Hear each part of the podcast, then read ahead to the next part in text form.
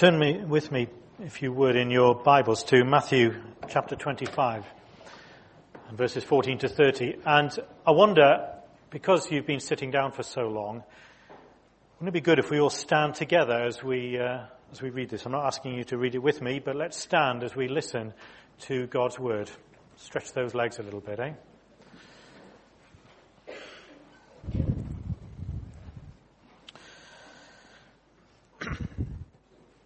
Matthew 25, 14 to 30. The parable of the talents. Again, it will be like a man going on a journey who called his servants and entrusted his property to them. To one he gave five talents of money, to another two talents, and to another one talent, each according to his ability. Then he went on his journey. The man who had received five talents went at once and put his money to work and gained five more.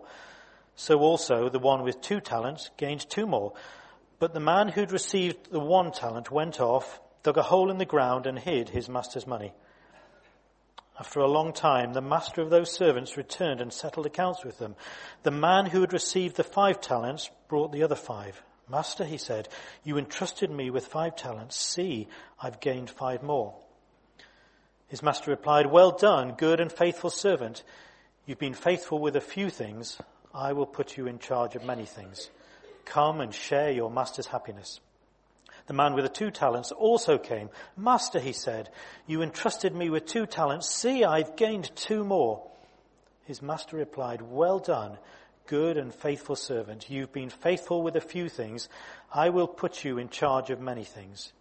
Come and share your master's happiness. Then the man who had received the one talent came. Master, he said, I knew that you are a hard man, harvesting where you've not sown, gathering where you've not scattered seed. So I was afraid and went out and hid your talent in the ground. See, here is what belongs to you. His master replied, You wicked, lazy servant. So you knew that I harvest where I have not sown and gather where I have not scattered seed. Well then, you should have put my money on deposit with the bankers so that when I returned, I would have received it back with interest. Take the talent from him and give it to the one who has ten talents. For everyone who has will be given more, and he will have an abundance. Whoever does not have, even what he has will be taken from him. And throw that worthless servant outside into the darkness, where there will be weeping and gnashing of teeth. Heavenly Father, would you open your word up to us and help us to understand the truth contained therein. In Jesus' name, Amen. I have to say, I was, um, as we were going through the service, of two minds whether or not to, um, to preach this morning because we have heard so much great stuff, haven't we? What a blessing it's been.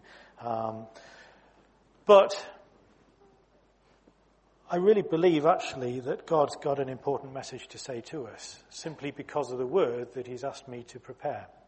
So I'm going to risk the clock and go for it. Could we have the slide up, please, Tom? This is probably not the time of year to ask this question. It's the PowerPoint, Tom. But I'm going to ask it anyway. Are you a spender or a saver? Are you the kind of person that very carefully budgets what they spend, very carefully um, knows exactly when money's coming in and going out and will only buy things if you've got enough money to fund it? Or are you the kind of person whose uh, pockets get a hole burnt in them whenever you put money in them? Who live for today and worry about tomorrow when it comes? Are you a spender or a saver? When, uh, I don't know if you've been following the autumn statement given by the Chancellor, but when I look at some of the commentary about the state of the finances of this country, I very much feel that as a nation we have completely lost the plot when it comes to managing finances. just look at that graph that I pulled out. That is the graph of the UK public debt as it has grown since 1900 to 2015. We now owe, as a country, nearly 80% of the whole of our productivity in a year. We owe that. Can you imagine, you know, if you look at your annual income and say, right, I mean, mortgages aside, forget that because you've got an asset uh, borrowed against that, but that aside, if you owed 80% of your gross annual income, would you feel comfortable? Well, heck, I don't. But what I want us to look at today is this passage, but put it in the context not of worldly economics, but the economy of heaven. Now, the background to this story, it's always important to understand the background to a passage. Never take it out of context. This is a, a passage that, uh, where Jesus is talking to his disciples as they met on the Mount of Olives, and his disciples said to him, What is it going to be like at the end of the age? What's, what's going to be the signs of your coming again? And Jesus told them a whole load of uh, graphical details. He told them of things to look out for, um, things to pray about. Um, and then he went on to tell a number of parables. Parables about uh, um, being, uh, being sure to wait for that coming, being ready, being prepared. Um, the parable of the, uh, the wise and foolish virgins, uh, making sure you've got your lamps trimmed and so on. But they were all parables about his coming and being prepared. And so we come on to this one, this very well known story about the parable of the talents. Now, first of all, want to um, kind of put right any uh, misconceptions because I've heard many sermons on this uh, passage, and a number of them kind of get the message a bit wrong. You see, the trouble is the word talent has a particular meaning in the English language. It means our, our gifts. You know, uh, some, Simon's a very talented musician. Uh, we had some very talented craft people at breakfast in Bethlehem. Um, people might have a, a talent for um, administration. That's not what this passage is talking about. A talent, in the time that Jesus was uh, um, uh, giving this story, was a measure of weight. It was a measure of weight used to describe the value of money.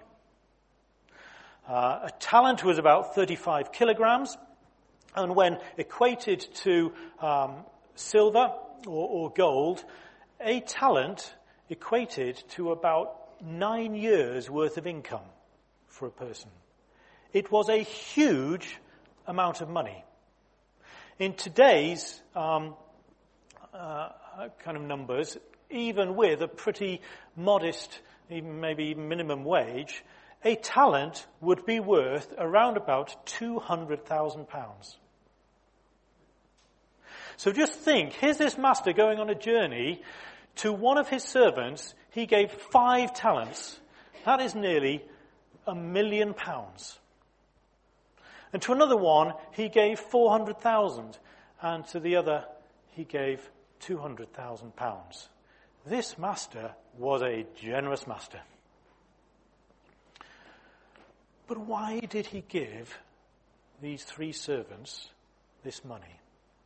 And what is the real meaning of that Jesus was trying to um, give us behind this story? You see, it was not about, you know, God gives us money, and uh, it's all about how much money you can make. It's all about getting a, a monetary return. Absolutely not. So, in saying this is a parable, what did Jesus mean, really, by the talents? So, let's see if we can unpack, unpick it. Let's look at what these talents were. First of all, they belonged to the master.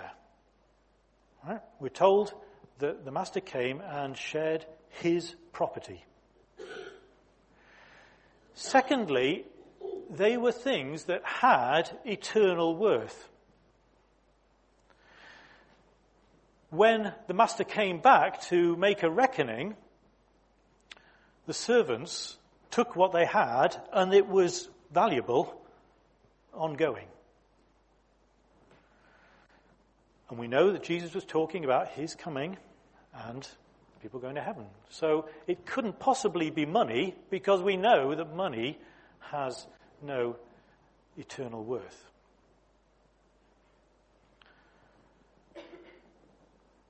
It has eternal consequences. The ones that acted wisely with these talents went on to enter in to his master's joy and the one that didn't act wisely was thrown out. These were very precious talents. They were worth an awful lot, as I say, a million pounds to the one that had five.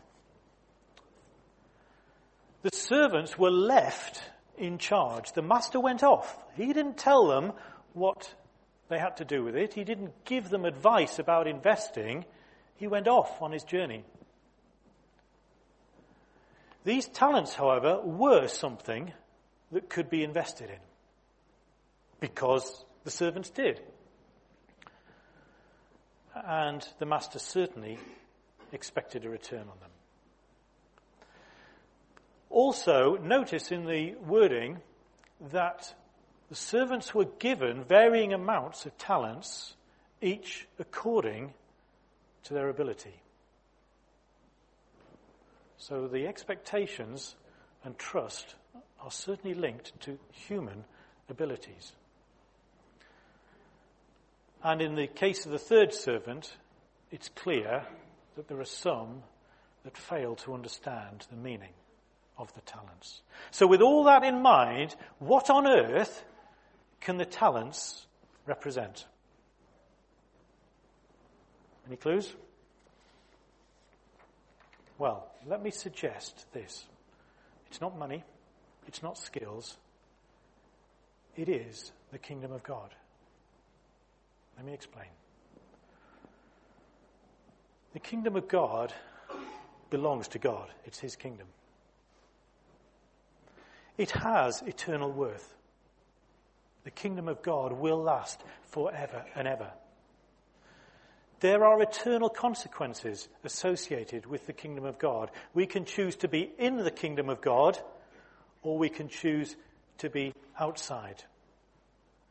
The kingdom of God is very precious. In other parables, Jesus talks about the kingdom of God being like a pearl of great price, being like a treasure that a man finds in a field and he sells everything that he has to buy that treasure. The kingdom of God is something that we have been left in charge with.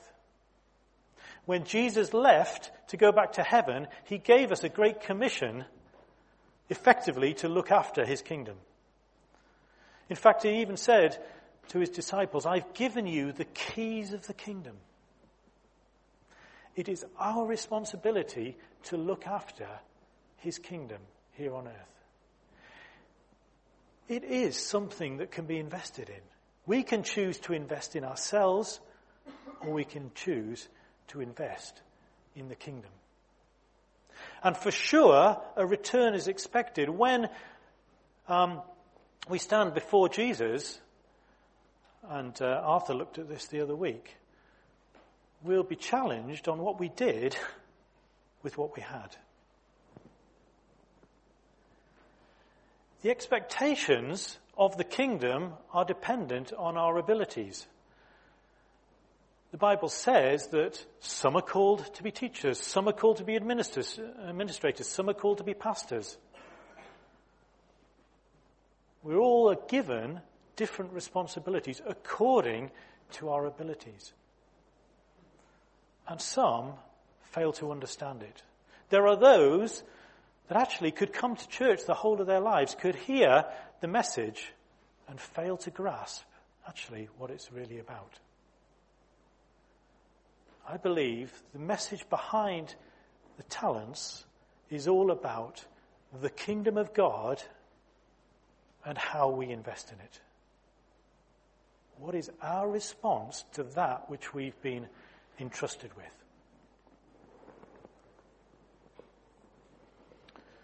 So, how can we invest in the kingdom of God?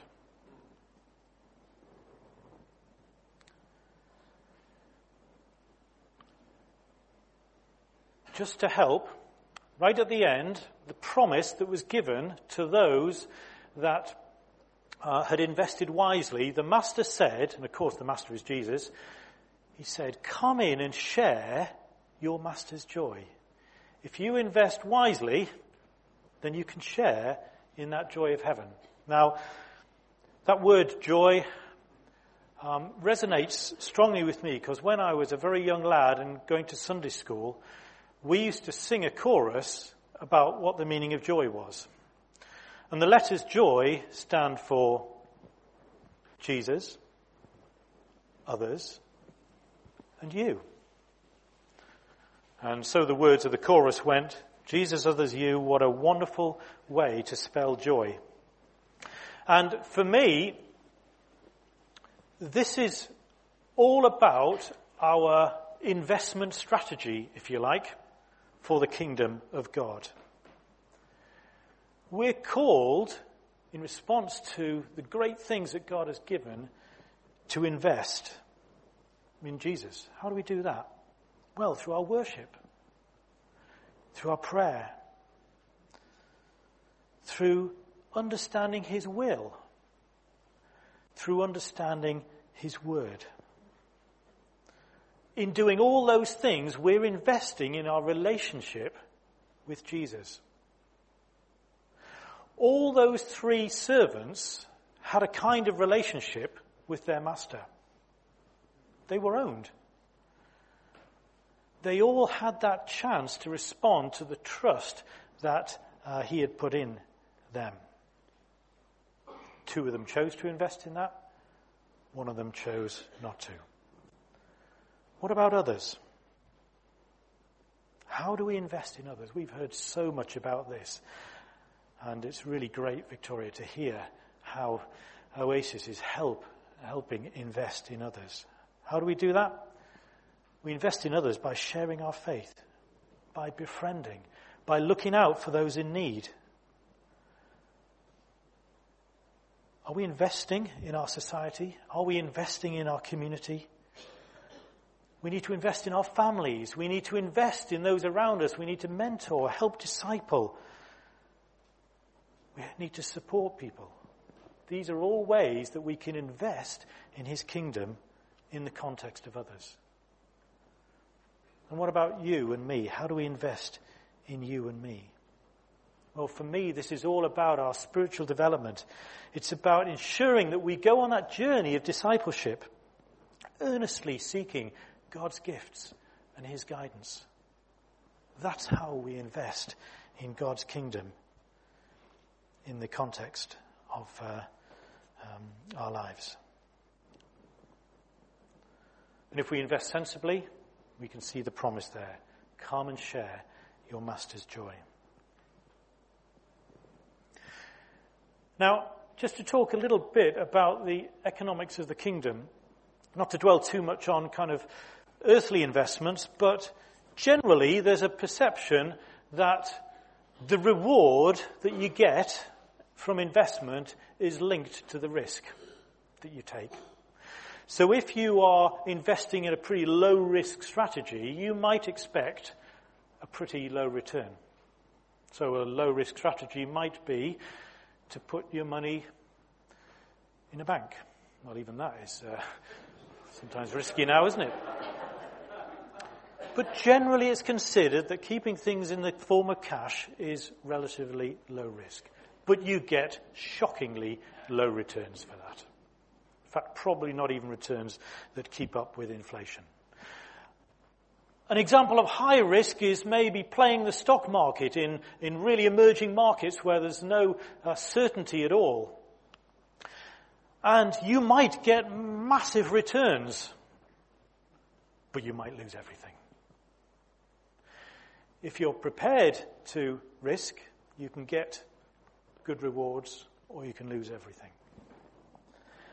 And I think the economy of this world is pretty stuffed, actually.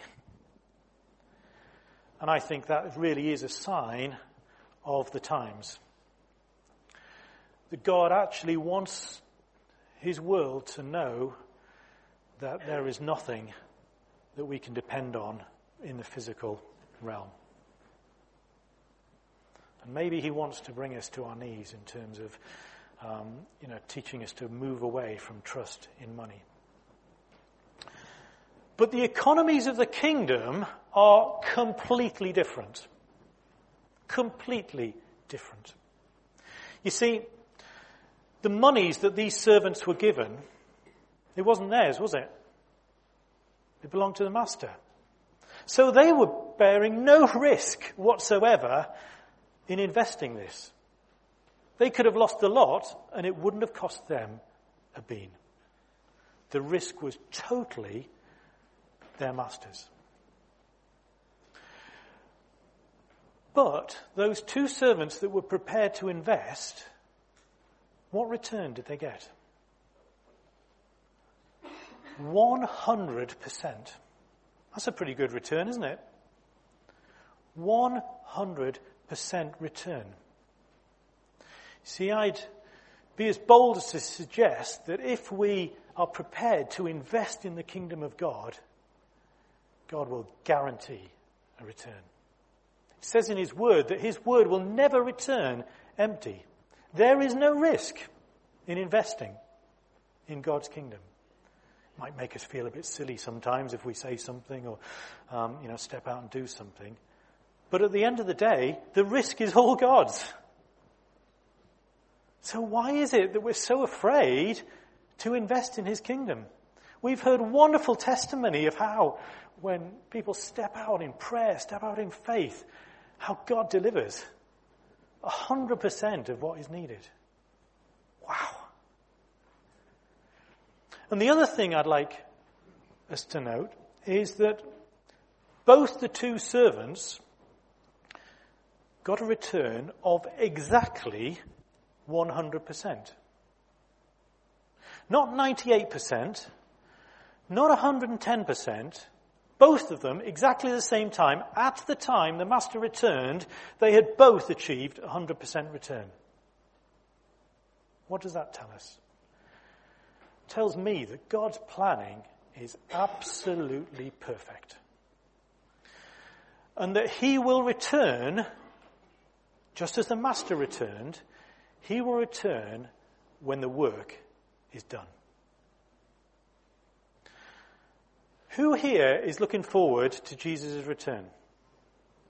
I hope that everyone who is born again, who has sought the um, saving redemption of Jesus, is absolutely looking forward to the return of Jesus. Because we live in a bad world, don't we? we must be looking forward to entering to, into that joy. But Jesus will not come again until the work is complete. Until a 100% return has been gained on our investments in the kingdom. What are we doing to invest to usher in that coming? How are we investing?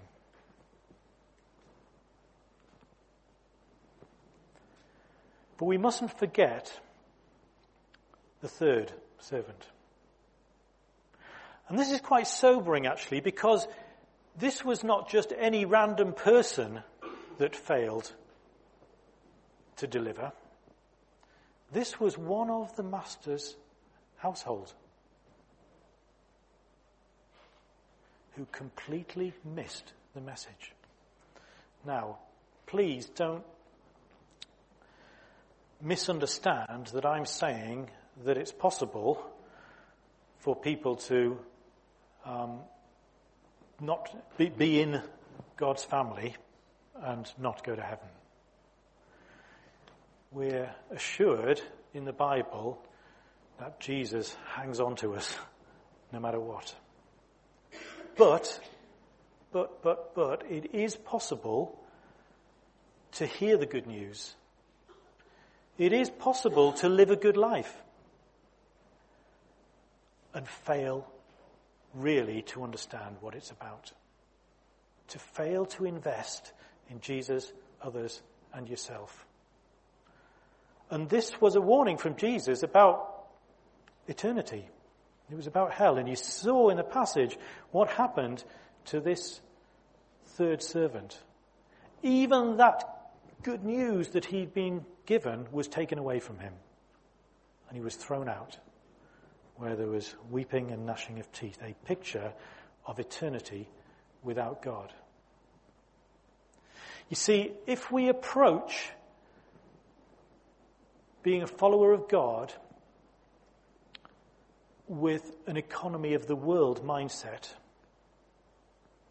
your home could be at risk. Just as you see on these adverts about investments, warning, investments could go up as, uh, down as well as up. Warning, your home could be at risk.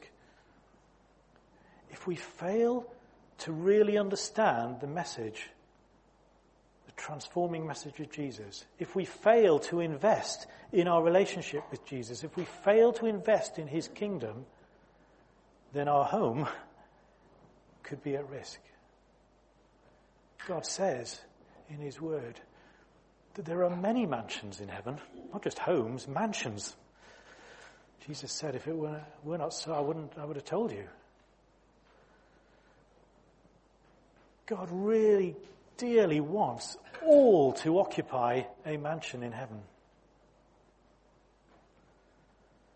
But if we fail to invest in the kingdom, if we fail to invest in our relationship with God, our homes, our mansions could be at risk.